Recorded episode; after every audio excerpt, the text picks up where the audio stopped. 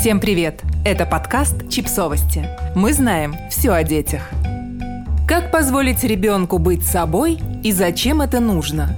Быть собой – это значит вести себя естественно, без напряжения, быть в состоянии внутренней гармонии и спокойствия, действовать в соответствии со своими внутренними убеждениями. Воспитывать это умение нужно с детства. И хотя мы уже очень далеко продвинулись в деле воспитания детей, не заставляем их заниматься ненавистными танцами и не ведем силой в музыкальную школу, порой мы все же подавляем их истинные порывы, сами не замечая того. За пределы зоны комфорта. Многие установки мы тащим с собой из собственного постсоветского детства.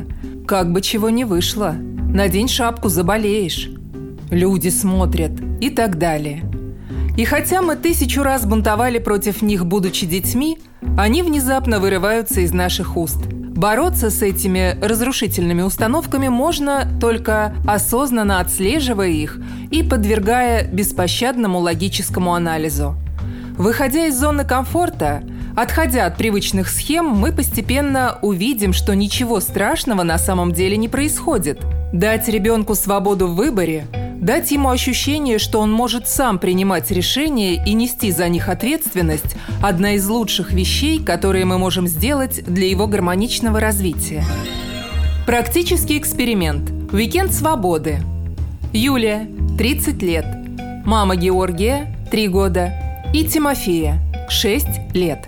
Когда мне предложили поучаствовать в эксперименте, я некоторое время колебалась. Я люблю, чтобы все было под контролем, поэтому идея дать детям полную свободу на одни выходные казалась мне опасной. Но потом я решила, это ведь всего одни выходные. И вот что из этого получилось. Маленькие дети и аккуратность – понятия несовместимые. Но если за творческим процессом пристально следит взрослый, порчи имущества и повода для уборки можно избежать. Так мы всегда и делали – контролировали кисточку и количество краски. Но не в этот раз. Оказалось, что все не так страшно. Футболка была сразу постирана, лицо отмыто, стол без труда оттерт.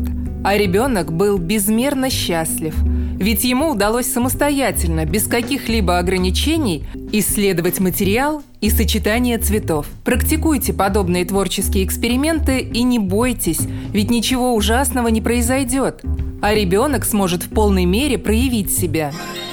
Советы от психолога. Александр Шетлер, психолог, гельштадт-терапевт. Чем больше мы даем ребенку самостоятельности, тем больше формируется ответственность. Наделяя ребенка ответственностью, мы формируем у него уверенность в себе. Поддерживая в ребенке уверенность в себе, мы формируем самостоятельность, Потому что уверенный в себе человек способен на самостоятельные действия и принятие решений, без постоянной опоры на мнение кого-то другого, в данном случае родителей.